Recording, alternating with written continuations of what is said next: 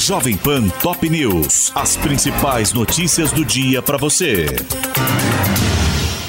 Olá, aqui é Paulo Edson Fiore e estas são as principais notícias de hoje. André Mendonça suspende multas e dá 60 dias para empresas e órgãos públicos renegociarem leniências. O ministro do STF ponderou que os acordos não servirão para um revisionismo histórico da Lava Jato, mas para assegurar os princípios da boa-fé, razoabilidade e proporcionalidade. Em primeiro voto no Supremo, Flávio Dino é a favor de repercussão geral de decisão que vier a ser tomada sobre a uberização. No plenário virtual, o ministro seguiu a posição do relator Edson Fachin sobre a necessidade de estabelecer regras gerais para as relações entre trabalhadores e aplicativos de transporte.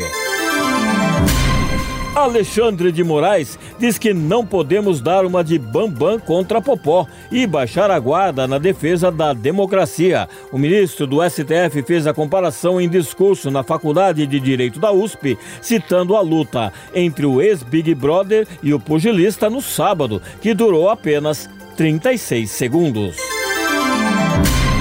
PF prende dono de sítio que abrigou fugitivos do presídio de Mossoró. Investigações apontam que o mecânico Ronaildo da Silva Fernandes recebeu 5 mil reais para permitir que a dupla permanecesse oito dias em uma cabana na propriedade na zona rural de Baraúna.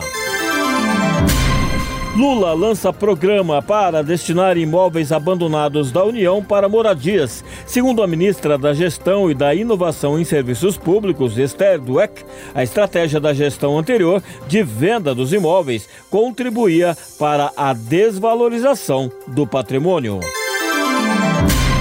Jair Bolsonaro depõe hoje a PF em inquérito que apura importunação à baleia no litoral de São Paulo. O ex-presidente terá de explicar se, durante visita a São Sebastião em junho do ano passado, teria se aproximado, além do permitido por lei, de um animal da espécie jubarte com uma moto aquática. TSE pode decidir hoje sobre cotas para candidaturas de indígenas. Os ministros vão responder à consulta feita pela deputada Célia Cacriabá, que vê na reserva uma forma de incentivar candidaturas de representantes dos povos originários. Acre decreta situação de emergência por causa da chuva. Medida atinge 17 dos 22 municípios do estado que foram afetados pelo transbordamento do rio Acre, cujo nível chegou a quase 16 metros, afetando mais de 11 mil pessoas. Casos de dengue em 2024 em São Paulo ultrapassam os do ano passado. Segundo a Secretaria Municipal da Saúde, até o último dia 21 foram apontados 16 mil registros da doença na capital, contra 14.398 em todo o ano de 2023.